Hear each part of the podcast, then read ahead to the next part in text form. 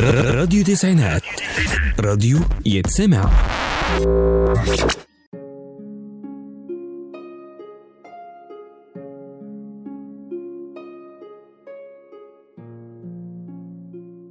تاريخ مليان حكايات كل حكاية ليها بطلها اللي بنتعلم منه أسرار ماضينا واللي هنتعرف عليها من خلال برنامجنا حكاية من التاريخ. معايا أنا محمد محمود على راديو تسعينات. شيخ المجاهدين وأسد الصحراء وشيخ الشهداء. كل دي ألقاب لبطل حكايتنا النهاردة. هو عمر المختار محمد فرحات. اتولد 20 أغسطس سنة 1858 كان بيشتغل مدرس قرآن كريم وشريعة إسلامية. حارب الإيطاليين كتير جدا اللي كانوا محتلين ليبيا في الوقت ده وكان عمره وقتها 53 سنة.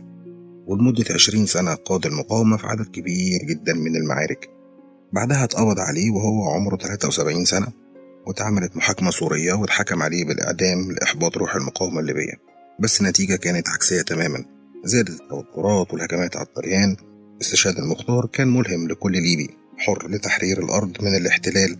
وفعلا استقلت ليبيا عن إيطاليا في 10 فبراير 47 وتم توحيد البلاد في 24 ديسمبر سنة 1951 ودي كانت نهاية حلقتنا النهاردة من برنامج حكاية من التاريخ. معايا أنا محمد محمود على راديو التسعينات